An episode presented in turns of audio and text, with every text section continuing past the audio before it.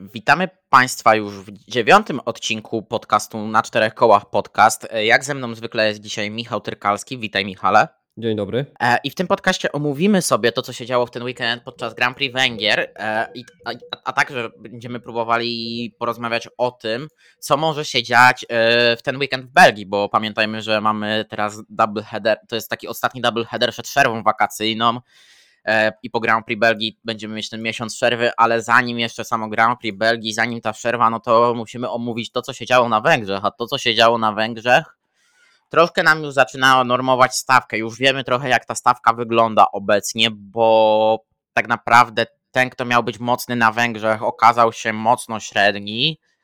Ten, kto był mocny na Silverstone, nadal jest mocny. I tak naprawdę ja już jestem w stanie powiedzieć, oprócz jednego, mi się wydaje, zespołu, jak ta stawka obecnie jest ułożona. Tak, no po Węgrzech wiemy już bardzo dużo w sumie i to, co się będzie działo na kolejnych weekendach właśnie, no teraz na Belgii później po przerwie wakacyjnej. Także Węgry już nam ustawiły w jakimś stopniu tą stawkę. To, co się właśnie działo jeszcze przed, w Anglii na przykład, co się mogło wydawać, że niektóre zespoły tam miały być lepsze, a niektóre teraz właśnie w ten weekend miały być lepsze, no to tak naprawdę nie zobaczyliśmy tego, nie było jakichś odwróconych ról. Tak naprawdę ci, co byli i ostatnio słabi, tak też w ten weekend byli słabi. Więc naprawdę już ta stawka się na tyle ułożyła, że wiemy, kogo możemy nominować, już się spodziewać w tej topce, kto będzie walczył o podium, czy w tej pierwszej dziesiątce a kto będzie tam na samych tyłach, no i kto będzie się biło o samą końcówkę, żeby nie być na tym ostatnim miejscu. Dokładnie, zgadzam się tutaj z tobą Michał i tak naprawdę chyba sobie zaczniemy od tego szczytu obecnie tej stawki, czyli od McLarena. Ok, McLaren nie jest na pierwszym miejscu, jest na drugim miejscu w tej klasyfikacji obecnie, ale no myślę, że o Red Bullu nie ma co mówić, bo Red Bull, ok, miał poprawki, przepraszam, ale pomimo tych poprawek, no nadal są szybcy i te poprawki tylko przyspieszyły e, bolid RB19, a bolid MCL60 bez planowanych poprawek mechanicznych nadal jest szybki. Tak, no o Red Bullu w sumie nie ma co mówić. To też teraz Red Bull miał jedyne poprawki w bolidzie na ten sezon i mają się już skupić na przyszłym sezonie, więc innych poprawek nie będzie. No ale oni są, na tyle mają przewagę, że nie ma sensu o nich zbytnio mówić, bo wiemy, że to jest pierwsze miejsce dla nich i musimy bardziej myśleć i mówić o tych zespołach z kolejnych pozycji. Więc na obecny moment McLaren to jest właśnie druga pozycja. Po tych poprawkach widać, że w Anglii, czy w Austrii, czy teraz na Węgrzech, gdzie sam Zach Brown mówił, że może być gorzej przez to, że ten Boyd może jednak się tak nie lubić z tym torem, no i z tymi zakrętami, że to nie jest jednak taki szybki tor, że tutaj jest więcej zakrętów. No to jak widać, było inaczej. McLaren spisał się bardzo dobrze. Po czym nie mieli też wszystkich jednak poprawek, bo ostatnio mają być na Belgię, mimo że miał być teraz. Więc no tutaj druga siła mm, teraz od, tego, od tej części już jakiegoś sezonu jest. Wiadomo, że będzie ciężko, żeby wbić się do konstruktorów na, do tej topki na podium, ale w sumie nie zdziwię się jeszcze jak oni zakończą na trzecim miejscu, bo z taką formą jak Lando będzie cały czas tak dowoził ładnie podia, czy zdobywał sporo punktów, tak samo Oscar, no to tutaj spokojnie i Astona dogonią i Ferrari, no bo tamte zespoły, no nie oszukujmy się, ale na razie no, bardzo słabo sobie radzą. W ogóle Aston to złapał zadyszkę, chyba nie wie co dalej robić ze swoim Boydem, więc no McLaren aktualnie to jest drugi zespół w stawce, chociaż czasami może być wymiennie też z Mercedesem mi się wydaje, to też zależy od toru może i od dnia, kiedy ktoś się będzie lepiej czuł, ale tak, no to takie, no drugie miejsce, drugie, trzecie, no tak trzeba gdzieś widzieć McLarena. Dokładnie, tak, no ja bym widział tutaj McLarena na drugim miejscu raczej, no bo Mercedes ok, jest mocny, w kwalifikacjach był mocny w ten weekend, ale gdzieś jednak potem w wyścigu McLaren odjechał Mercedesowi i nie był w stanie Hamilton dosięgnąć czy to Norrisa, czy to Piastriego. Piastriego ostatecznie do, złapał, ale to już po uszkodzeniach podłogi u młodego Australijczyka, o czym też sobie później powiem, pod, na, zaraz powiemy, no bo jeszcze nie będę do Mercedesa przeskakiwał i właśnie zostanę w McLarenie. Lando Norris trzecie miejsce w kwalifikacjach, potem bardzo dobre, bardzo dobry przejazd wyścigu. E, ok, ten start troszkę słabszy, bo tam gdzieś się zablokował, nie mógł znaleźć, nie mógł znaleźć sposobu, żeby objechać czy to Verstappena, czy to Hamiltona i wykorzystał to też między innymi Oscar Piastri ale potem w wyścigu już po tej zamianie, po pierwszym stincie, bardzo pewna jazda i bardzo dobre drugie miejsce.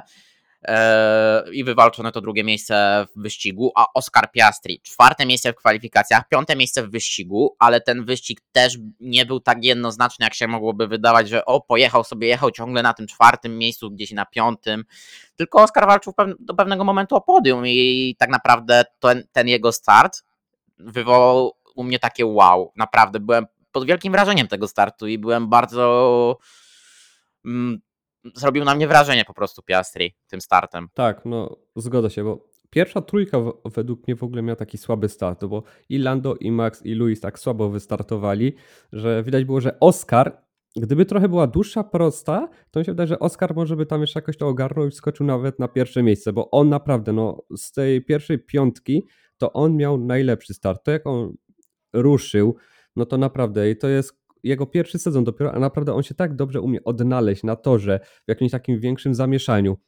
Tam wiedział, co zrobić, i na, no i skoczył na drugie miejsce, więc tutaj to naprawdę ładnie wyglądało. Mm, jeżeli chodzi o Lando, to tak, ogólnie cały wyścig jego bardzo dobry.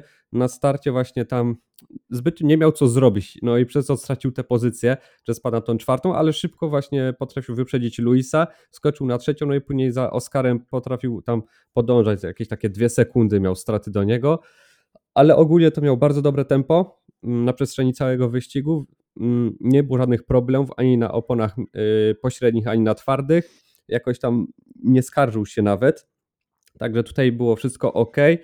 Jeżeli chodzi o Oscara, no to właśnie, gdyby nie te uszkodzenia z podłogą, które były wywołane przy walce z Perezem, wydaje mi się, że on też by mógł być wyżej o to jedno miejsce. Może nawet by do końca walczył o to podium, bo kto wie, no McLaren naprawdę jest mocny i w sumie chyba jako jedyni teraz mają jakąś możliwość taką walczyć z Red Bullem. Ale ogólnie to tak, jeden, drugi kierowca McLarena pojechali na bardzo dobrym poziomie, kolejny raz. Także to jest naprawdę bardzo, bardzo fajna informacja, że wrócili i że nie jest sam Lando, tak jak było w poprzednim sezonie, gdy zjeździł z Danielem, że tylko Lando walczył o te wysokie pozycje i mu chciał walczyć w klasyfikacji, żeby jakoś ten McLaren był wysoko, tylko jest ten Oscar, który dowozi teraz te punkty i to nie byle jakie, bo naprawdę spore sumy dowozi, więc naprawdę teraz McLaren ma fajną ekipę i oby tak do końca sezonu już z takim tempem fajnym, no to się utrzymało.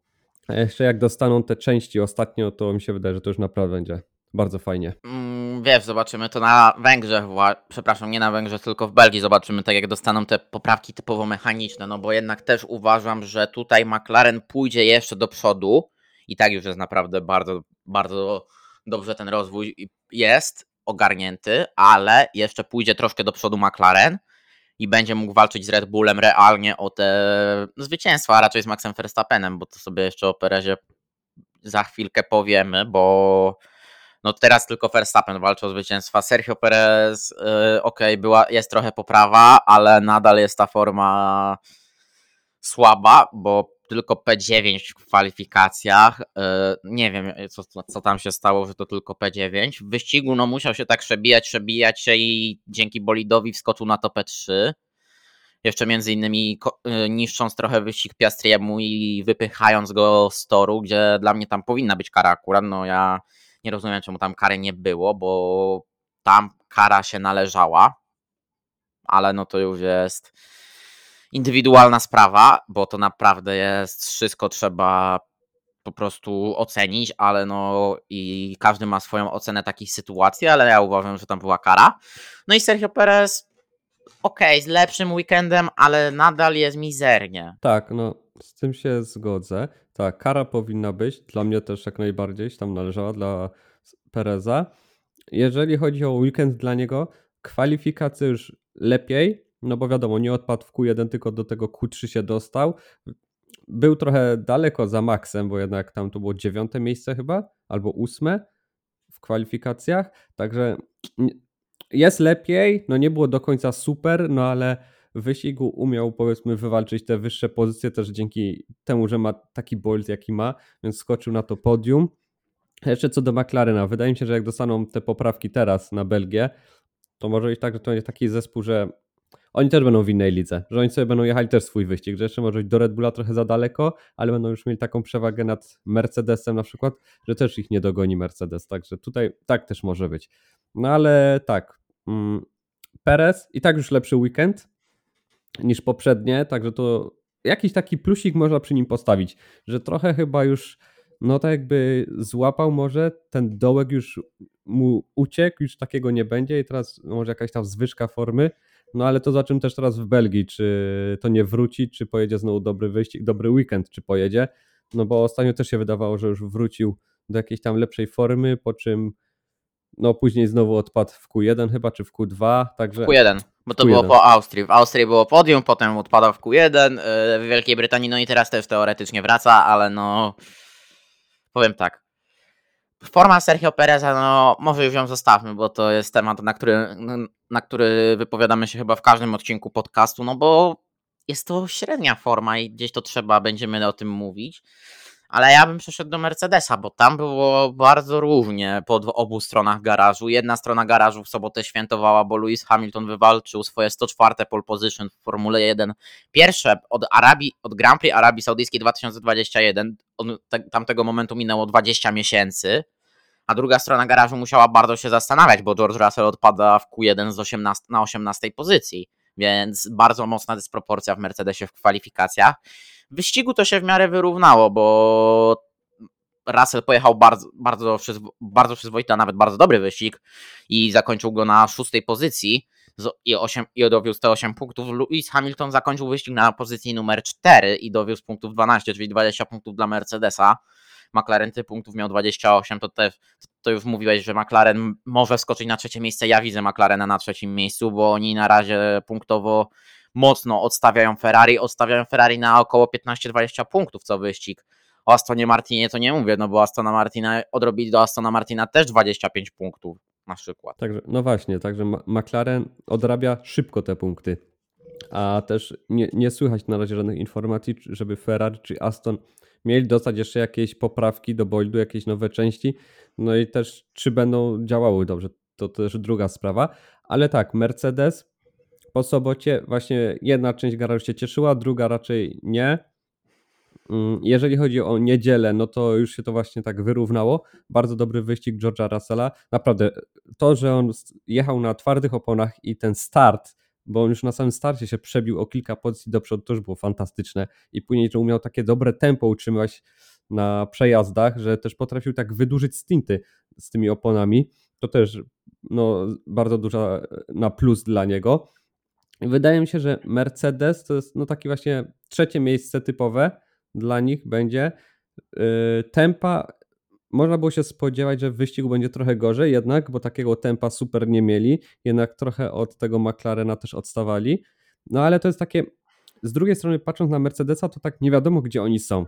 Oni to trochę taki roller coaster, bo raz im wyjdzie lepiej, że naprawdę walczą, mogą powalczyć nawet z Red Bullem o to podium, a czasami właśnie jest takie, że jest trochę gorzej, że jednak gdzieś to podium im lekko ucieka i nie mają jakoś szans się do niego dostać. Wiadomo, Luis teraz miał takie lepsze weekendy ostatnio, bo na tym podium stanął, ale tak jak teraz na przykład, no startował z pierwszego miejsca, zakończył na czwartym miejscu, a mógł pewnie na piątym, gdyby właśnie Piastry nie miał tej podługi lekko zniszczonej.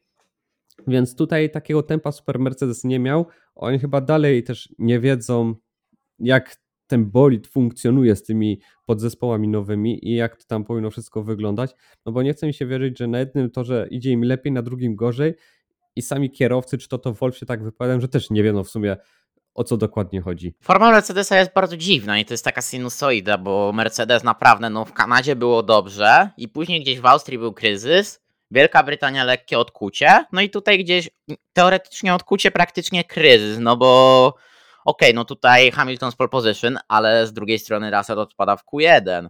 Później Russell jedzie bardzo dobry wyścig, ale gdzieś Hamilton w wyścigu kuleje i na tych hardach nie może sobie totalnie poradzić, gdzie Russell sobie radzi na tej twardej mieszance, więc jest to mocno zastanawiające. Mocno zastanawiające i takie, taki taka rzecz, która nas gdzieś może zastanawiać i może nas dziwić też, tak jak mówisz, no bo to dziwi, że Mercedes sobie tak radzi, jak sobie radzi i nie ma gdzieś zrozumienia, no bo jednak Mercedes był znany z tego, że oni dobrze rozumieli auta, ale no gdzieś te ostatnie dwie konstrukcje, oni totalnie nie rozumieją tych konstrukcji, nie mogą zrozumieć i jest taki problem z tym. No tak, no trochę, nie wiem, tak jakby, no poszli w tym złym kierunku, że było brak tych sidepodów i teraz w sumie po tej nowej konstrukcji boidu oni nie wiedzą zbytnio chyba w którym kierunku podążać, którą taką ścieżkę w drzewku powinni wybrać, żeby było dobrze, bo tak jakby oni chcieli raz iść jedną ścieżką, a raz iść drugą ścieżką, no ale czasami jedna się okaże lepsza, czasami druga, a nie ma takiego złotego środku. No i to takie raz będzie ok, raz będzie nie ok, ale też mnie ciekawi, gdyby na przykład Russell się dostał do Q3, bo on mógłby też o podium powalczyć spokojnie. jakby tak dwa Mercedesy były na takich wysokich pozycjach, kwalifikacjach i startowali do wyścigu, to też by mogło to inaczej wyglądać, ale tak czy siak, no czwarte, piąte miejsce to był pewnie maks, co by mogli osiągnąć, bo ciężko też powiedzieć, jakby z Oscarem to wyglądało, ale raczej no, Mercedes byłby za McLarenem. To by było raczej prawdopodobnie pewne. Też się z Tobą zgodzę tutaj, że Mercedes byłby za McLarenem i Mercedes jest na razie taką trzecią siłą stawki, ale to jest taka trzecia siła stawki, bo mamy dobry bolid, okej, okay, nie rozumiemy go, ale nasi rywale mają gorsze auta i nasi rywale są z ręką w nocniku się trochę zatrzymali i właśnie do tego nocniczka sobie podejdziemy i podejdziemy sobie do Ferrari oraz Astona Martina, które no okej, okay, to, że Ferrari jest na tym czwartym miejscu w tym sezonie, no to nikogo nie dziwi. Gdzieś Ferrari się błąka tu, tuła i nie może sobie totalnie poradzić z czymkolwiek. Ale Aston Martin, no tutaj może być to zaskoczenie, no bo jednak Aston Martin, który miał być na Węgrzech mocny, zawodzi. Aston Martin dowozi tylko 3 punkty. W Q3 pojawia się tylko Fernando Alonso i kończy to Q3 dopiero na ósmym miejscu, na przykład za Alfami Romeo. Więc Lance Stroll jeszcze odpada w Q2.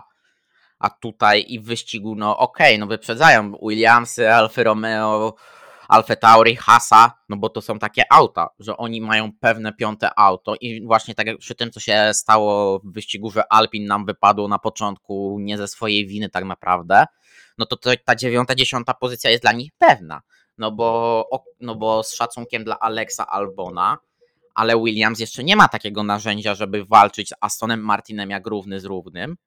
I to dziewiąte, dziesiąte miejsce jest dla Astona Martina wręcz zamurowane, jeżeli się nic nie stanie. I te trzy punkciki do mm, konta, ale te trzy punkciki nic nie dadzą. Mercedes ucieka. Mercedes do, ułożył im 17 punktów w ten weekend. McLaren im dokłada 25 punktów w ten weekend. Nawet Ferrari, które jest fatalne, dokłada, nawet odrabia 7 punktów. Więc to jest odrabianie step by step i najpierw Astona Martina wyprzedzi Ferrari, a potem McLaren, a możliwe i nawet, że McLaren jeszcze przeskoczy Ferrari jeszcze szybciej i Aston Martin przeskoczy McLaren najpierw, a potem Ferrari i Aston spadnie jeszcze na piąte miejsce w tym sezonie. Tak, no ale właśnie to jest to, że też gdyby Alpin nie odpadł na samym początku, wydaje mi się, że Aston miałby problem nawet i z nimi, że nawet dwóch kierowców Alpin by było przed, no i tu by była taka walka, że może Fernando Alonso byłby może na tym dziesiątym, dziewiątym miejscu, ale Stroll na pewno byłby poza pierwszą dziesiątką. To jestem tego w 100% pewien. Ale tak, no Ferrari, Aston spadli z tą formą. Jeszcze co do Mercedesa, to bym powiedział, że oni nawet jak mają słabszy okres z tym bolidem, to mają dwóch bardzo dobrych kierowców, więc oni tak potrafią te punkty dowieść w jakimś stopniu. No i jest tak, Ferrari no gdzieś tam utknęli i też nie wiedzą co robić. Leclerc z Sainzem jeżdżą, próbują, ale też te strategie albo im dostaną jakieś takie bezsensowne, albo dowiozą jakieś minimalne punkty, bo też tak te bolidy się spisują nie najlepiej, a Aston to totalnie stracił formę i wydaje mi się, że to, ten, mm, tą mocną stroną co ich było, że na początku umieli zrozumieć ten bold. Te części, co poprzywozili też jakieś w tym boldzie mieli nowsze, powiedzmy, to, to działało wszystko, a później po tych mm, nowych podzespołach, które były na Kanadę chyba to było? Nie, na Hiszpanię to były podzespoły nowe, to wtedy jakoś no coś się zmieniło w tym Astonie, że nagle chyba zaczęli nie rozumieć tego boildu. Coś tak jakby nie wiem, poszło w inną stronę i oni teraz nie wiedzą, gdzie podążać, co powinni zrobić jakoś, żeby zrozumieć ten bolid z tymi nowymi częściami, żeby to lepiej mogło jakoś wyglądać. Oni stracili totalnie formę i nie widać w ogóle żadnego słoneczka, takiego promieniu nawet, żeby mieli wrócić jakoś, żeby taka wzwyżka formy była. No, jest taki, teraz takim typowym średniakiem się stali. Mimo, że na początku sezonu no, walczyli, nawet może tak Alonso mógł walczyć nawet o to zwycięstwo, jakby dobrze poszło. Wiesz, tam w Monako ten jeden pit stop. Tak, no gdyby nie to, to wtedy Alonso by wygrał ten wyścig. Alonso by wygrał wyścig, by miał to swoje 33 zwycięstwo, ale, ale Czy myślisz, że może Aston jednak też nie idzie tak z poprawkami i myśli już o przyszłym roku, bo jest to widmo limitów budżetowych nad nimi, a to widmo limitów budżetowych mówi o tym, jak już sobie lecimy po, po zespołach w tym podcaście, w tym odcinku, to będzie, to sobie tutaj tak w ten temat wpleciemy, jak już jesteśmy przy Astonie. Są plotki niemieckiego autosportu, jak się nie mylę, które mówią, że trzy zespoły przekroczyły limity budżetowe za sezon 2022. Wśród nich są, pod, mają być Alpin, Aston Martin i trzeci zespół jest, się waha między Red Bullem a Mercedesem. Ja stawiam na Red Bulla, no bo Red Bull lubi sobie przesadzić, chociaż Mercedes też mógłby być, bo zmiana koncepcji. I teraz wychodzi pytanie, czy Aston Martin, wiedząc, że może być krucho w przyszłym sezonie z rozwojem auta, bo nie wiadomo na ile ten limit został przekroczony, oni już nie myślą o tym, ok, ten sezon odpuśćmy, mamy fajną bazę i z tej bazy wyjdziemy na sezon 2024, zrobimy fajne auto, które pomimo kary będzie można jeszcze rozwijać. Tak, też w sumie to jest teoria ciekawa, że Aston jednak już jakiś ten pułap złapali w tym sezonie, gorzej niż w tamtym być nie powinno. Także właśnie, że ta kara ich możliwe, że czeka jakaś spora, to czy właśnie nie lepiej już no, robić ten bolid na przyszły sezon, żeby w przyszłym sezonie było jeszcze lepiej i to nie jest takie głupie wcale, bo oni tak mogą, wiadomo, że nic nie będą mówić, będą siedzieć cicho, ale jest to bardzo możliwe, że właśnie oni już się skupiają na przyszłym sezonie, na bolidzie, żeby był lepszy na przyszły sezon, a ten już odpuścili i po prostu chcą dotrwać do końca i dojechać tym, co jest. Może coś tam, jakieś minimalne poprawki jeszcze będą, ale raczej to takie będzie już dojechanie do końca właśnie z tym, co jest. No i że jakieś te punkty jeszcze im się uda zdobyć, no i że w tym top 5 na koniec skończą. No bo tak to wygląda na obecny moment. Alpin raczej, no kurczę, to jest właśnie, że nie wiadomo, czy ten Alpin ich dogoni, czy nie, ale też jeżeli chodzi o te budżety, no to to też jest ciekawe, że jeżeli Aston też jest tym zespołem, który no, poszedł tak po całości, no, no to wiadomo też, dlaczego mieli taki dobry początek tego sezonu, że nagle wskoczyli, byli drugą siłą, że z tym Red Bullem mogli walczyć. A teraz, jak już nagle trzeba się skupić na przyszłym sezonie, bo nie wiadomo, jak tam z tymi pieniędzmi jest, no to nagle ten Aston już trochę tak ostyk już tak rewelacyjnie nie wygląda. Tak, Aston ostygł, tylko wiesz, no właśnie tak jak mówisz, yy, wskoczyli nagle i ile tych pieniędzy zostało wydanych za, na, w sezonie jeszcze 22, żeby teraz ten sezon 23 tak wyglądał i czy to było poświęcenie godne efektu, no bo okej, okay, można mówić e, o makiawelizmie, że po trupach do celu, że tak naprawdę każdy, każdy, każdy ruch jest każdy ruch jest godny, jeżeli przynosi dobry efekt. I teraz, czy Aston Martin poszedł drogą makiawelizmu i zdecydował się, że ok, przekraczamy limit, robimy genialny bolid na sezon 2023 i w sezonie 23 do pewnego momentu sobie tę bazę rozwijamy i wiedząc, że będziemy mieć karę na sezon 24 sobie zrobimy taki bolid, żeby móc go rozwijać pomimo kar, czy zrobiono to nieświadomie, chociaż wątpię, że zrobiono to nieświadomie, bo akurat w Astonie Martinie są mądre głowy i one potrafią kalkulować. Bardziej mnie zastanawia przekroczenie limitów budżetowych w Alpin, bo właśnie sobie przejdziemy teraz do Alpin bardzo króciutko, bo tak naprawdę nie wiem o czym mówić w Alpin. No, weekend zepsuty przez Guangyu Zhou, który to wtaranował się najpierw Daniela Ricardo, który to później no, siłą, pęd, siłą pędu został wepchnięty Piera Gazliego, który to wleciał w Estebana Okona. Oba Alpin musiały się wycofać, ale powiemy sobie tutaj o dwóch ważnych rzeczach. Pierwszą rzeczą jest to, że Laurent Rossi został odwołany z funkcji CEO Alpin, mimo tego, że jeszcze miesiąc temu przedstawiał strategię zespołu na, nie tylko zespołu, bo samej marki też, na lata 2023-2030. A drugą rzeczą jest to, że właśnie przekroczono te limity budżetowe najprawdopodobniej i, bo nie widać tego efektu w Alpin w ogóle, co najlepsze. I co tam się dzieje?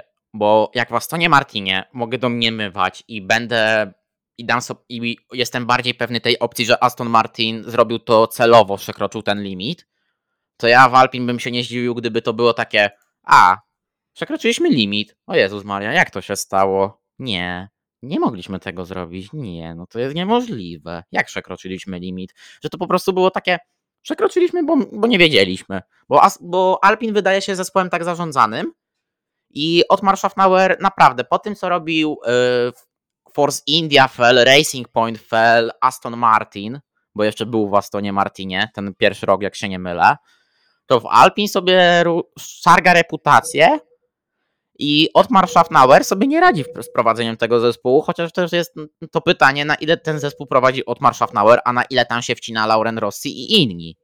Wcinał się Lauren Rossi, a teraz inni. Tak, no właśnie z Alpin to jest bardzo duża zagadka. Tak naprawdę, co ten zespół Mm, ma w planach, co oni chcą robić, bo oni od paru tych sezonów cały czas mówią, że oni chcą się zbliżyć do tej topki, do tych najlepszych zespołów i walczyć o najwyższe cele. Ale co roku dzieje się to samo. Oni mówią, że chcą walczyć, a co do czego przychodzi, to nagle ten zespół no jest jakimś, nie wiem, piątą, szóstą siłą w stawce i nie mogą skoczyć wyżej. Niby jakieś poprawki robią, ale czy te poprawki nagle się okażą pozytywne? No tak nie bardzo. W tym sezonie niby się wydawało, że to Alpin coś tam się poprawiło. Po tych poprawkach też tam Okon lepiej już się pokazywał. Z Gazlim też tak różnie bywało, no ale nagle to Alpin też nic teraz nie pokazuje. I właśnie to widmo teraz, że kara jakby była na nich nałożona jakaś, no to też jest takie, no gdzie to Alpin zmierza, bo dost, jak, jeżeli się okaże, to właśnie francuski zespół jest jednym z tych, co przekroczyli limity, no to może być cienko i krucho i oni mogą mieć bardzo słaby przyszły sezon, jeżeli dostaną jakieś, wiadomo, jakichś dużych kar nie dostaną, patrząc na to, co Red Bull dostał, no ale tak czy siak dla takiego zespołu, no to, to może się jednak okazać sporym problemem. No i to Alpin tak naprawdę nie wie, gdzie zmierzać, nie wiedzą, oni się też gubią trochę w tym, co mówić, albo siedzą cicho i nic nie mówią, Laurent Rossi, który był, już go nie ma. Też wiadomo, że jak coś się wyjdzie, pojawi, no to wszystko zwalą na niego, no, że on był najważniejszą osobą, że był prezesem, no i to on to wszystko zrobił. No ale kto ciekawe też jego miejsce zastąpi, co Otmar Schaffnauer tam jeszcze ma, może robić w tym zespole, że no, czy ma jakieś większe możliwości, prawa, czy on tak jest też, czasami też, żeby się tak gubił w tych, co mówi, czy tak lepiej siedzieć cicho. No to jest takie, Alpin to też taka zagadka jest spora i nie wiadomo o tym zespole tak, niby chcą być jedną z topek zespołów, a tak naprawdę to nie są i co oni chcą w ogóle zrobić, to nie wiadomo, bo tak stoją i chcą niby mieć jakieś te poprawki, żeby to było lepiej, a nic z tego nie wychodzi. Nie umią się rozwijać w ogóle. Przekraczają ten budżet i to też nic im nie pomaga. Wiesz, Michał, jak chcesz być topowym zespołem, to robisz to, co robi Aston Martin czy McLaren. Po prostu robisz lepszy bolid, tak jak Aston, budujesz naprawdę dobry bolid, albo robisz to, co McLaren, czyli przywosisz takie poprawki, że to auto nagle robi się rakietą atomową, no bo McLaren był w tym sezonie za Alpin, a jest mile wszedł Alpin obecnie i jak to jest, że McLaren potrafi, Aston Martin potrafi, nawet Ferrari potrafiło, bo Ferrari, okej, okay, no nowa era, zaczynaliśmy na nowo troszkę, ale no Ferrari też było daleko w plecy za Renault, powiedzmy na przykład jeszcze sezon 2020. Ferrari było za Renault. W tak. 2021 roku Ferrari nagle szedł Alpin i gdzie te bolidy nie mogły być jakoś też bardzo rozwijane, no bo było zamrożenie. Tak samo McLaren przecież na początku tego sezonu to, jak tak mówiąc, był ostatni. Także no to był najgorszy zespół początkowo. A oni nie dość, że przywieźli te części nowe, to je od razu zrozumieli. Oni zrozumieli ten bolt i wiedzą, jak działa, co te części dają. No i tak naprawdę oni wiedzą, w którym kierunku podążać. A Alpin, no to tak w sumie byli, właśnie to jest takie, że w poprzednich sezonach to wyglądało lepiej, ale to takie jest, nie wiem, totalnie. Ten zespół jest taki dziwaczny. Oni serio nie wiedzą chyba, co zrobić, żeby jak co działało. To jest tak, no nie wiem, przy Alpin to bym postawił jeden wielki pytajnik i taka, no zespół zagadka, bo nie wiadomo co oni mogą zrobić. Powiem ci tak, Alpin jest, bo jest, sobie jeździ. Jest takie nie wiadomo co, no bo wiesz, no tutaj celują w bycie zespołem topu, ale no wyglądają, no wyglądają w zarządzaniu trochę jak has w pewnych momentach. Tak, z tym się zgodzę. No niby chcą być w topce, tym zespołem jednym z najlepszych, a zarządzanie to wygląda jak jedno z najgorszych i jakoś nie chcą tam nic poprawić, żeby to lepiej wyglądało. No nie wiem, Alpin to jest przedziwny temat i przedziwny zespół od jakiegoś dłuższego czasu. Także tutaj też nie wiem, no naprawdę ciężko coś, wiesz, tak powiedzieć nawet, bo ten zespół no, nie idzie w żadnym takim dobrym kierunku. Oni tak jakby zamiast iść jakąś jedną fajną ścieżką, to oni wracają i idą na tą gorszą. To, to jest takie jakby, no był kamyczek jakiś mały, który powinni ominąć, bo go widzą, oni się oni o niego potykają, się przewracają. Dokładnie, wiesz, no ja bym lepiej, lepiej, lepiej bym tego nie ujął, tak jak mówisz, no gdzieś to jest takie trochę, o, to jest jak ten, w tym memie, jedziemy, jedziemy sobie na rowerku, włożymy sobie kij w wywrócimy się i będziemy narzekać, że to nie nasza wina, no bo to, tak to wygląda w Alpin, no jak pewnie wiecie, o którego mema mi chodzi tutaj, bo chyba ty, Michał, też wiesz, o, o którego mi chodzi.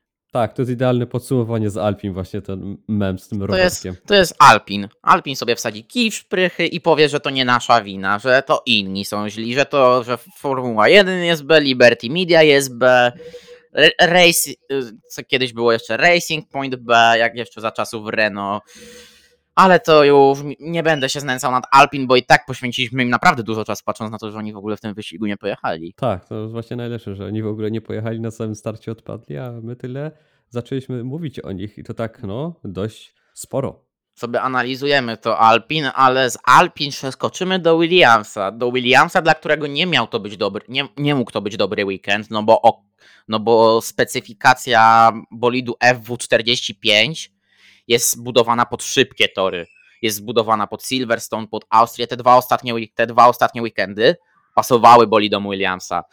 Przyjeżdżamy na Węgry, tor techniczny, mocny zakręt, nie, nie ma dużo prostych i Williams widać gdzieś w kwalifikacjach było, że były te problemy, no bo Albon odpada w Q1, okej, okay, on od, od tysięczne sekundy odpada, bo tam 11 tysięcznych odpadł, z Danielem Ricardo przegrał, ale odpada w Q1 Logan Sargent, no to jest troszkę inny temat, ale też się starał akurat, bo do momentu DNF-a w wyścigu tam była walka o 14 pozycję pomiędzy nim, Hulkenbergiem a Tsunodą, więc naprawdę pojechał oprócz tego spina naprawdę fajny wyścig Sargent. Ja go tu chwalę, bo widać, że Logan idzie do góry i, i ta forma jest.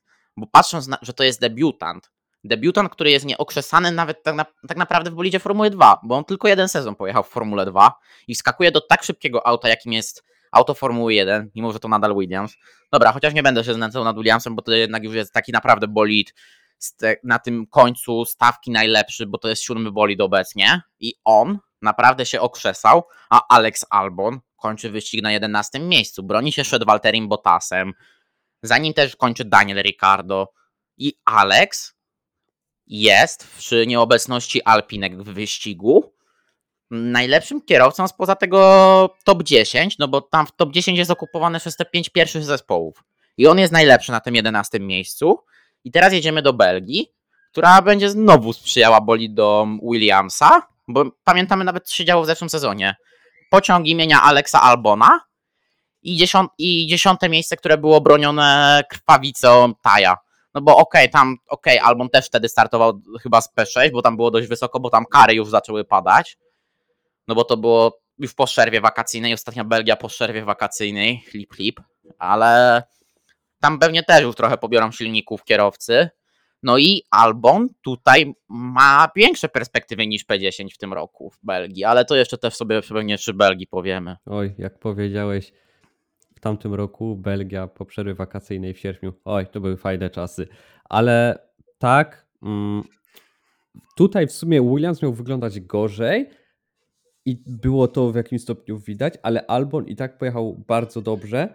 Mm, na to, co mu bolid pozwolił, on tak z niego, no bym powiedział, że 110% wyciągnął, że jednak zakończył na tym 11 miejscu. Wiadomo, że Alpinek nie było, więc te dwie pozycje mogły być niżej, ale był na 11 miejscu i no, raczej tam ciężko by było powalczyć o to dziesiąte, ale i tak, że tak wysoko umiał się utrzymać.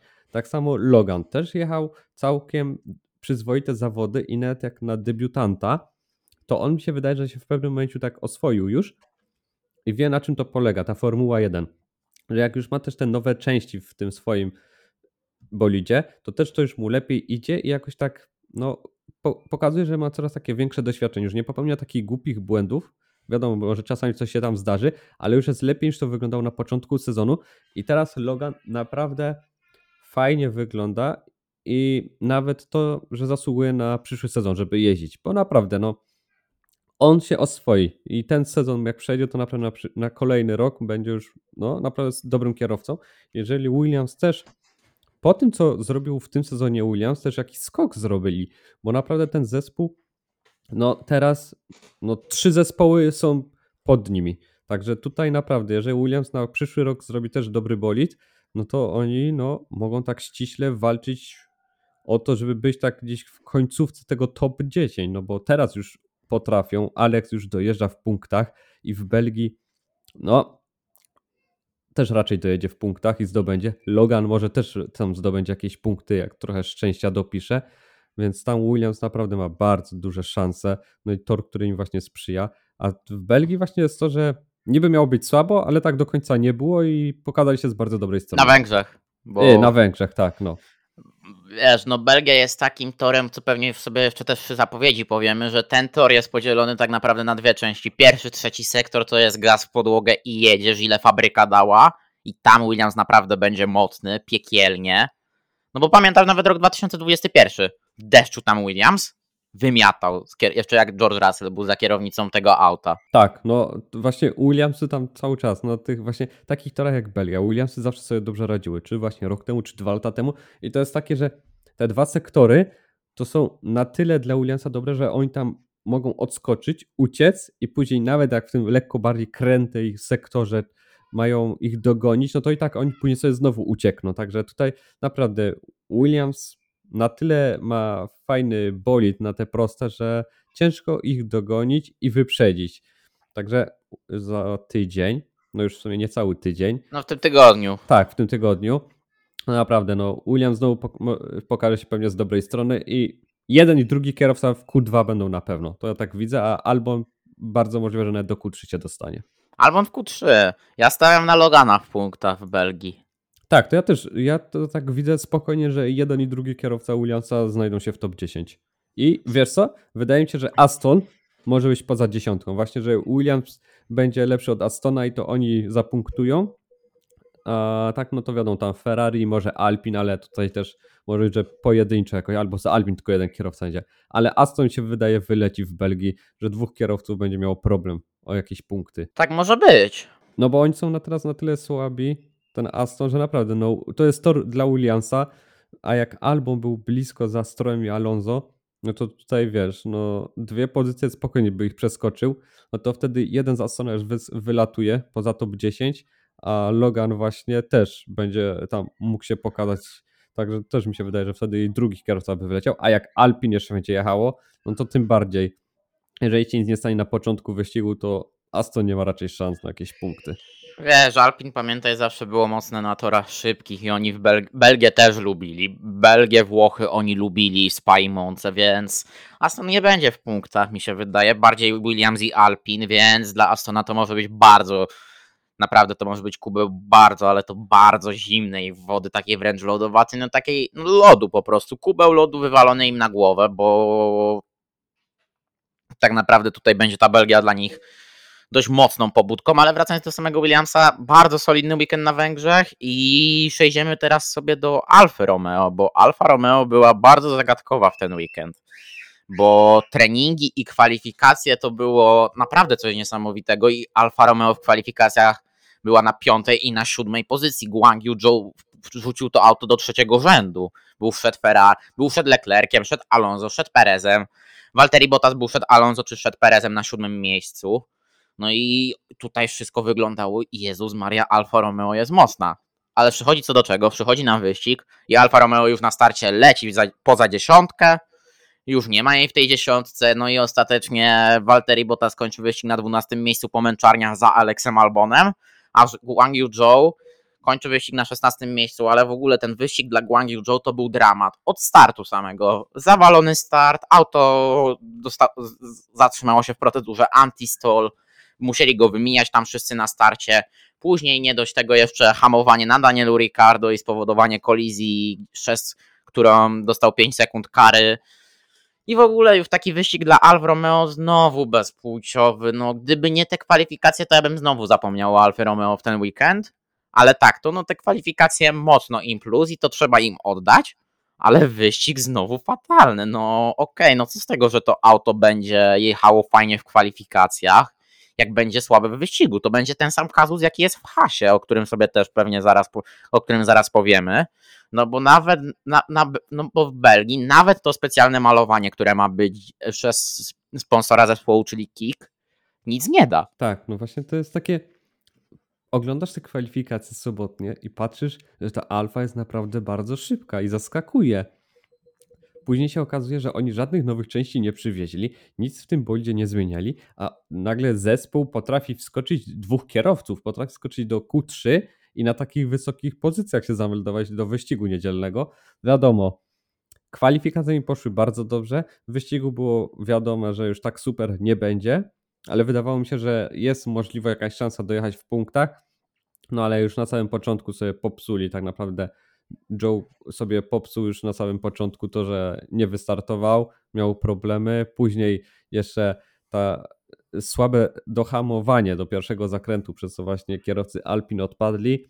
No i ten Bottas, który też w sumie ja nawet nie wiem, nie kojarzę w ogóle, co ten Bottas tam w tym wyścigu robił, bo ich tempo to była nikome. Ich w ogóle nie było widać. W ogóle chyba ich nawet kamery nie pokazywały, bo tak naprawdę oni nic nie walczyli zbytnio. To było takie, no, przejechać wyścig i dojechać do mety i tyle. Bo tempo było zerowe. No i co będzie w kolejnym, to też mnie tak zastanawia. Alfa to też jest taka w sumie zespół nie wiadomo, czy teraz w Belgii też im pójdzie lepiej, czy nie. No to jest takie, może być tak, że kwalifikacje będą lepiej wychodzić, a wyścigi będą słabe. Ale też bez żadnych poprawek nagle zespół nie wiadomo jakim cudem dostaje się tak wysoko w kwalifikacjach, a wyścigu w ogóle tempa nie mają. To co, to drugi has nam by się nagle zrobił z nich? Możliwe, ale wiesz, no drugi has i właśnie do hasa, no bo ja sobie tą Alfa Romeo i hasa chyba tutaj tak połączymy, no bo wiesz, no to, bo to są tak zwane tematy wręcz no bliźniacy syjanscy, że tak powiem, no bo w kwalifikacjach znowu has po raz kolejny wybitny Nico Hulkenberg wchodzi do Q3 i utrzymuje swoją serię większej ilości Q3 od Sergio Pereza w tym sezonie, tak jak to kuriozalnie brzmi patrząc na to, że Hulkenberg, ile ma punktów Hulkenberg? To jest pytanie zaraz. On tam nie ma jakoś dużo. O, punktów. 9 punktów ma Hulkenberg, z czego ostatnie były w Austrii za sprint ma 3, a takie ostatnie punkty w wyścigu no to jest Australia i te 6 punktów za siódme miejsce. Dwa razy punktował Hulkenberg w tym sezonie, a w Q3 był więcej razy niż Perez. I to, i właśnie, to jest kazus Hasa, że Has ma naprawdę mocne auto w kwalifikacjach, a później w wyścigu boom. I to będzie, i, i to samo było z Alfą Romeo w ten weekend. I to są takie dwa zespoły, na które totalnie nie zwracamy uwagi. I tylko na Hasa większą uwagę zwracamy niż na Alfa Romeo, no bo ten Hulkenberg praktycznie co weekend jest w Q3. I on robi tym autem cuda. No tak, no w sumie Has jest tylko przez to jakoś tak bardziej widoczny, że ten Hulkenberg potrafi w kwalifikacjach dobrze pojechać na takich wysokich pozycjach. Ale w niedzielę, no Has nie istnieje, też zerowe tempo. I to jest to, że oni z Alfą, no to jest to te same jednostki, bo korzystają z Ferrari, ale nie tak patrząc, Ferrari też był, miało takie momenty, że w kwalifikacjach już szło bardzo dobrze, a w wyścigu też takie było słabe tempo.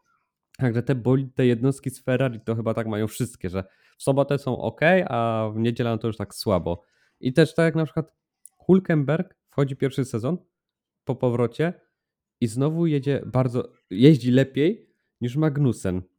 Mimo, że no, ten Bolt nie jest jakiś super i niby Magnussen się skarży tym, że nie pasuje mu ta specyfikacja i że mu się jeździ gorzej, musi się nauczyć na nowo, tak jakby wszystkiego, ale jest takie dziwne, no, że jednak doświadczony kierowca i nie potrafi w tych kwalifikacjach powalczyć o jakieś wyższe pozycje, mimo że da się, no bo Hulkenberg pokazuje, że da się w top 10 skończyć i to dobre czasy kręcić tym bolidem w, w sobotę w kwalifikacjach. No wiadomo, że w niedzielę to raczej już jest spadek tylko coraz niżej. Ale Michał, po co kręcić w sobotę dobre czasy, jak i tak w niedzielę masz spaść? Nie lepiej już od razu startować z niższej pozycji i się nie męczyć. No właśnie, w sumie pieniądze dają, to po co się męczyć? Przejadę tylko sobie Q1 i wystarczy. Wyskoczę z bolidu po 18 minutach, powiem Firehand, id idę sobie do kubła z lodem, czy do wanny z zimną wodą i sobie posiedzę, relaks. Nie muszę się męczyć.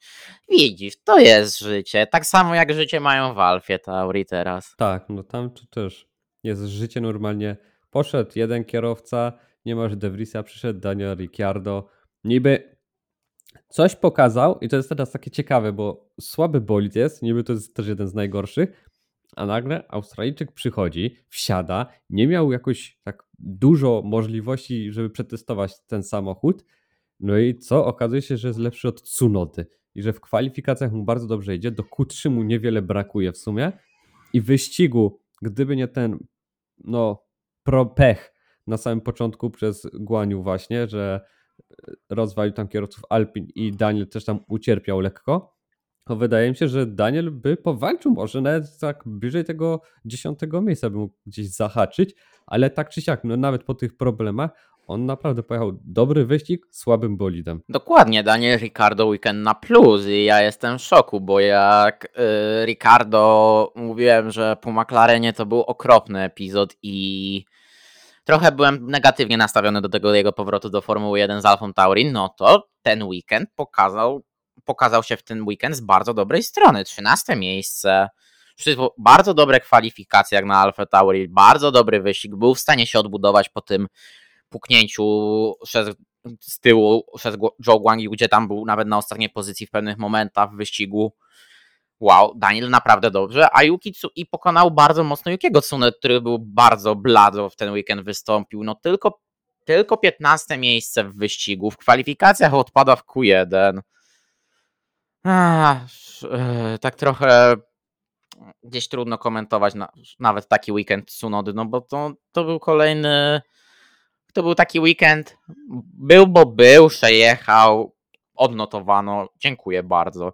A co do samego powrotu Daniela Ricardo, ja tylko czekam, żeby go zobaczyć na stacjach paliw naszego narodowego kombinatu. Nawet takiego kartonowego Daniela, albo w reklamach, jak reklamuje, jak je hot doga sobie, albo pije, pije kawkę, ale nomen omen, bardzo, bardzo, do, bardzo dobra jest jakoś taki, taki usług jak kawy czy coś na tym, na tych stacjach paliw. Piłem ostatnio czekoladę i topka. Naprawdę lepsza niż w pewnym sklepie z płazem. Ogólnie, to z tego co wiem, to kawy właśnie to mają chyba najlepsze z takich miejsc, gdzie można kupić i sobie wypić, więc to tak, poza wszystkim, ale tak, no też mi się wie co wydaje, że Daniel, nie, dla mnie to jest też takie, bo ja też mówiłem, że raczej Daniel zostanie lekko zgruzowany, przez y, Yukiego właśnie, że Yuki pokaże, że jest jednak lepszy i że Danie to już nie ma czego szukać w tej Formule 1.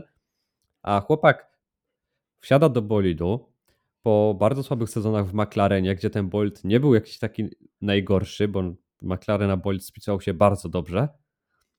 I nagle wsiada Daniel do słabego bolidu Alfy Tauri i on z miejsca potrafi być szybszy od Yukiego pokazuje się z bardzo dobrej strony w kwalifikacjach, pokazuje się z bardzo dobrej strony w wyścigu i tak naprawdę to pierwszy weekend, gdzie jest i gruzuje Tsunodę. No bo tak naprawdę to Ricciardo zgruzował Tsunodę i pokazał, że Yuki jeździ już, to jest trzeci sezon jego, a tak naprawdę no on też nie zachwyca jakoś. Niby się wydawało, że Japończyk już skoczył na jakiś taki wyższy poziom, że jakaś taka fajniejsza forma już może być, a przychodzi Daniel i nagle no pokazuje mu, gdzie ma miejsce w szeregu. No i Yuki tak naprawdę znowu jest takim, no tak jeździ tylko dzięki temu, że w sumie Red Bull miał tam z Hondą do czynienia i że te silniki Hondy były, bo gdyby nie to, to Yuki by nie był tak naprawdę w tym teamie i wydaje mi się, że on długo, jeżeli Daniel dalej tak będzie pokazywał,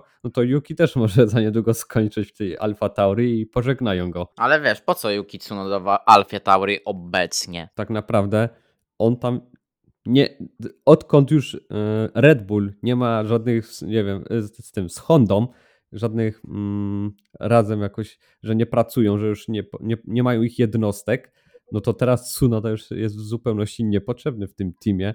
No i też się nie zdziwię w sumie, jakby taki Daniel na przyszły sezon jeździł w Alfa Tauri, a teraz na przykład zamiast Tsunody skoczy właśnie Lawson. No to to też jest w sumie bardzo możliwa opcja. Dokładnie. Ja jeszcze tylko wrócimy do tematu Astona Martina szybciutko, bo ja znalazłem teraz artykuł, który mówi, że Formula 1, który mówi, że i hiszpańskie media o tym mówią, że podłoga, no, ma w Astonie Martinie pojawić się nowa podłoga i nowe sekcje boczne i mają one przyjechać albo na Spa, albo na Zandvoort Jeszcze mają być przed przerwą wakacyjną lub już po przerwie wakacyjnej. No, no to też zobaczymy, czy, czy i na ile im to pomoże, żeby wskoczyli znowu tak gdzieś wyżej i żeby mogli walczyć o te wyższe pozycje. Dokładnie. No a co do Alfa Tauri jeszcze, bo w sumie no to jest, wiesz co, taka zagadka.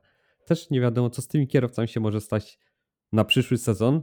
To tutaj chyba wszystko zależy od tego, jak w tej po przerwie wakacyjnej jeszcze w jakim stopniu będą mogli pojechać i pokazać je z jakiej strony, bo jeżeli Yuki będzie takie słabsze tempo utrzymywał i będzie dojeżdżał za Danielem, no to wydaje mi się, że Alfa Tauri, znaczy no Alfa Tauri, Red Bull, że się z nim pożegnają, po prostu powiedzą sayonara i do widzenia. Mamy innego juniora, który ciebie zastąpi, który puka w sumie do drzwi już Formuły 1, no bo tak naprawdę Lawson już się nadaje, żeby wsiąść do tego bolidu. No a Daniel w sumie wtedy akurat to by była taka idealna opcja, bo jest doświadczony Daniel i może też tego Lawsona nauczyć. Ten Liam by miał takiego no już ogarniętego kierowcę z dużym bagażem doświadczenia, od którego by mógł czerpać coś, jakieś informacje, tak żeby ten pierwszy sezon właśnie jak najwięcej tej nauki mógł wnieść. Dokładnie. E, I jak już jesteśmy przy Alfie Tauri i wychodząc już z tematu Grand Prix Węgier, to pamięta, pamiętamy wszyscy akcję właśnie naszego narodowego kombinatu posiadającego stację paliw. E, z tym jak były wystawiane bolidy Alfy Romeo, Alfy Romeo na stacjach właśnie Orlenu. No już powiem, że to Orlen, no bo już trudno omijać to jakkolwiek. Każdy chyba wie, że o Orlen chodzi, także wiesz, takie ukrywanie to akurat. Ale wiesz, no ja już wolę ukrywać, bo ja to za... mam bardzo, bardzo, bardzo negatywne zdanie na temat Orlenu, ale bolid Scuderii Alfa Tauri rusza w tour po Polsce.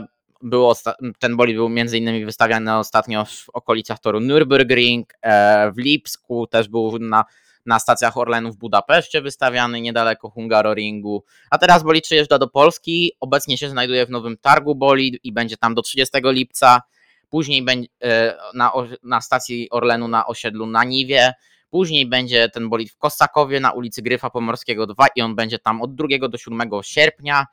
Później będzie od 8 września do 15, przepraszam, od 8 sierpnia do 15 sierpnia będzie w Gdańsku na ulicy Grunwaldzkiej 258. Później będzie bolid od 17 sierpnia do 20 sierpnia w Nowych Bagiennicach, Nowe Bagiennice 26.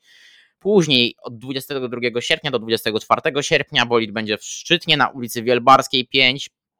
Od 26 września, przepraszam, sierpnia do 29 sierpnia bolid będzie w Nidzicy na ulicy Olsztyńskiej 1. Od 31 sierpnia do 4 września bolid będzie w Nieporęcie na ulicy Jana Kazimierza 1. E, później od 5 sierpnia, przepraszam, już od 5 września do 10 września bolid będzie w Radomsku na ulicy Brzeźnickiej 53. Od 12 września do 14 września bolid będzie w Kielcach na Żytniej 1A, to jest przy słynnym rondzie. Akurat ja trochę mówię, bo ja Kielczanin, więc się cieszę. Szkoda tylko, że 3 dni w Kielcach, aż jestem zdziwiony, że na takich niektórych wioskach jest trochę dłużej bolid stoi aniżeli w takim mieście jak Kielce, ale nieważne, pewnie zaraz to jeszcze powiem. I od 16 września do 20 września bolid będzie stał we Wrocławiu na ulicy Zarębowicza 48. To jest cały rozkład jazdy. Będziesz miał możliwość zobaczyć bolid Formuły 1. Wiesz, ty już mogłeś zobaczyć Alpin w Krakowie, no Kielcom też się coś należy. Tak, no ja mogę sobie to Alpin chociaż zobaczyć, także fajnie, powiem Ci, że fajnie tak zobaczyć, wiadomo, że też sprzed paru lat, no ale lepsze to niż nic. Chociaż ty będziesz Bo to będzie z 21 roku, tak. Chociaż ja to zazdroszczę pewnemu Gdańszczaninowi, który mógł wsiąść do Mercedesa AMG GT3 i nawet wsiadł. Oj, no to też jest w sumie... Bo też był wystawiany w salonie i to był wystawiany DTM Moski Maxiego Geca. Jak mówię o Gdańszczaninie, chodzi mi oczywiście o Grześka Piotrowicza, którego pozdrawiamy z tego miejsca i opowiadał mi nawet trochę o tym, jak tam był w tym aucie, ale no rzecz fajna, do, fajnie, że przyjadą te bolidy, tylko szkoda, że w Kielcach tak krótko, bo to aż muszę sobie sprawdzić w jakich dniach to jest, bo może nawet będę mógł po szkole podejść, bo wtedy już szkoła się zacznie, ja mam niedaleko wbrew pozorom na Żytnią od siebie, bo mam, bo Żytnia jest dla, dla nieznających Kielc, Żytnia jest w centrum i praktycznie to jest takie ścisłe wręcz centrum. No, no od, od czwartku, dobrze mówię? No, no możliwe, od wtorku do czwartku. Też. No, od wtorku do czwartku to nawet spoko, bo se mam dosłownie, będę miał do bolidu 15 minut piechotą ze szkoły. No to widzisz. To same plusy. No, same plusy. Sobie zrobię obcyka, zrobię. Ale okej, okay, dobra. Wychodząc już z takich tematów newsowych, ostatni temat, szybka zapowiedź Grand Prix Belgii. Na pewno Williams mocny, ale to nie będzie główne danie weekendu. Głównym daniem weekendu będzie Red Bull i McLaren. McLaren, który przywozi mechanikę nową, Red Bull, który jest mocny nadal i tu będzie ta walka. Na co będzie stać Lando Norrisa i Oscara Piastriego w walce z Maxem Verstappenem? Bo ja, bo ja się nie oszukuję, że to jest walka pomiędzy, że to jest top, top 3 obecnie kierowców, uwzględniając bolidy. To jest Verstappen, Norris, Piastri. Perez jest na czwartym miejscu albo nawet i dalej, bo Perez to jest Perez. Tak, no też bym tutaj stawiał właśnie, że jest Verstappen, Lando, później Oscar. Później będą chyba Luisa, może Georgia i dopiero Pereza, bo Perez naprawdę słabo wy wypada.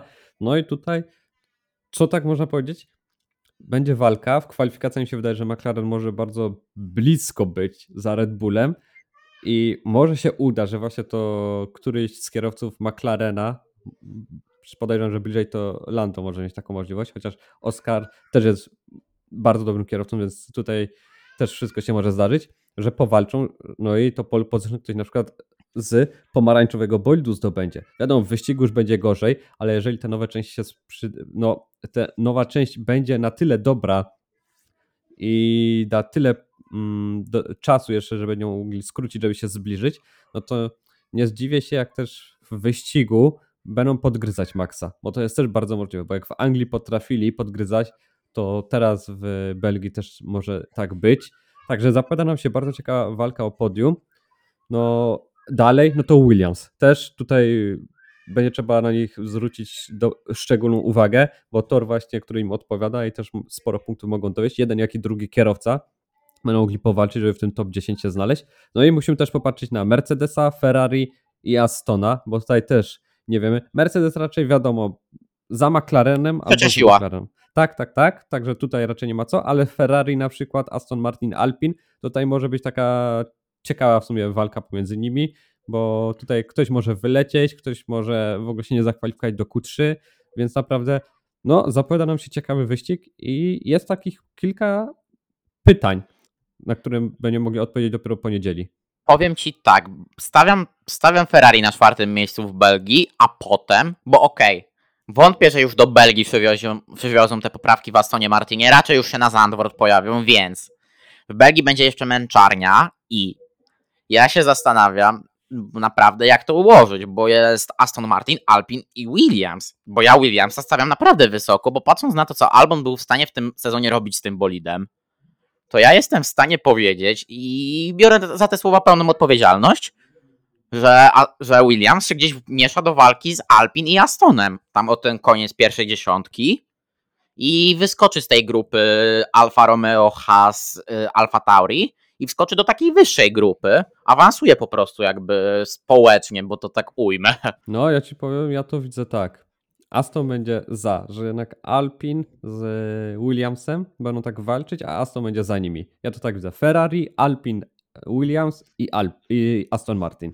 Wiesz, Alpin samo może jeszcze się wyeliminować z tej walki, więc Williams ma naprawdę bardzo uprzywilejowaną pozycję, żeby zgarnąć duże punkty i odjechać tak naprawdę już od Alfa Romeo na tym siódmym miejscu i sobie i się tak umocnić na tym siódmym miejscu, być sobie na nim. A dla Alexa Albona to będzie fajna okazja, żeby wskoczyć na 12 miejsce przed Piera Gasly'ego w klasyfikacji kierowców i gdzieś zbliżyć się do Estebana Okona, bo ja nie mam wątpliwości, że Oscar Piastri zaraz wskoczy do tej, tego top 10, bo traci teraz tylko 4 punkty do Estebana Okona i on jeszcze będzie walczył o to dziewiąte miejsce ze Strolem w tym sezonie, więc no dla Oscara bardzo dobry debiutancki sezon.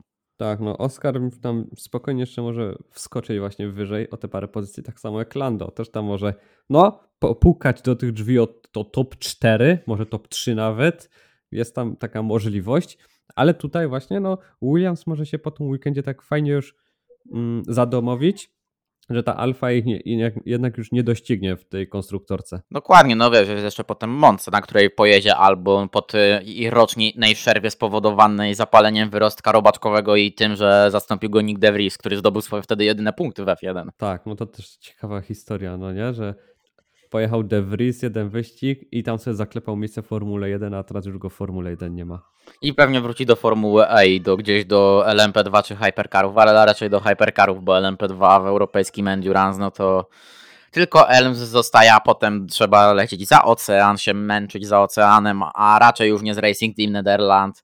Pozdrawia, pozdrowienia, do, pozdrowienia do więzienia dla Fritza Van Erda, bo miał właściciel sieci supermarketów Jumbo pewne problemy z prawem, malwersacje finansowe, pranie pieniędzy i takie sprawy, więc a Jumbo jest znane z tego, że właśnie było czy to na kaskach Maxa Verstappena, czy to właśnie właściciel Fritz Van jeździł w Endurance dość dobrymi wynikami w klasie LMP2 oklejony ten, y, ten żółto-czarny prototyp. Najpierw to była Dalara, potem Oreka i te wielkie reklamy Jumbo.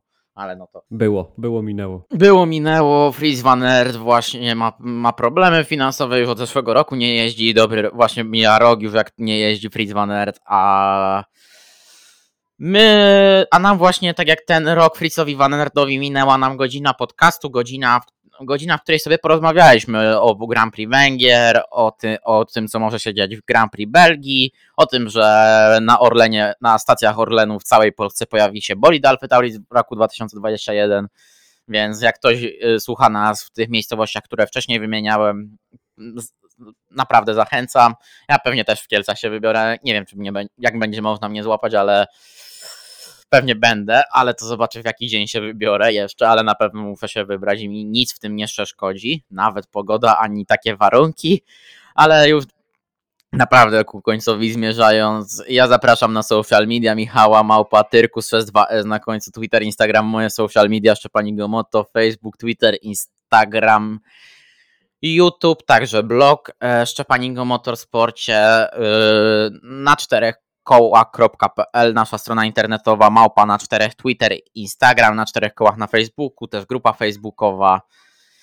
No i cóż, zachęcamy do śledzenia nas y, w każdym kanale mediów społecznościowych i słyszymy się, nie wiem jeszcze kiedy się słyszymy, czy jak to będzie wyglądało po Belgii, bo teraz już zaczął się, nie oszukujmy się, jak przerwa wakacyjna się zaraz zaczyna w Formule 1, tak samo już przerwa wakacyjno-urlopowa zaczyna się dla naszej załogi i redakcji, więc mnie nie ma na przykład po Grand Prix Belgii, więc zobaczymy jak to będzie wyglądało z podcastem, ale mam nadzieję, że słyszymy się w przyszłym tygodniu. Tak, no mi się wydaje, że chyba tak. Tu zobaczymy jeszcze jak będzie, więc ktoś, kogoś będzie można posłuchać na pewno. Tak, u kogoś będzie można posłuchać na pewno, może Zmieni się skład podcastów w dziesiątym odcinku, takim jubileuszowym, ale to zobaczymy. Okaże się. Ale to, ale zmiany, ale zmiany też będą, to zmiany będą, ale nie będę już nic więcej zdradzał. Tymczasem dziękujemy bardzo Państwu za uwagę. Życzymy miłego weekendu z Grand Prix Belgii, Formuły 1 i mówimy do usłyszenia. Do usłyszenia.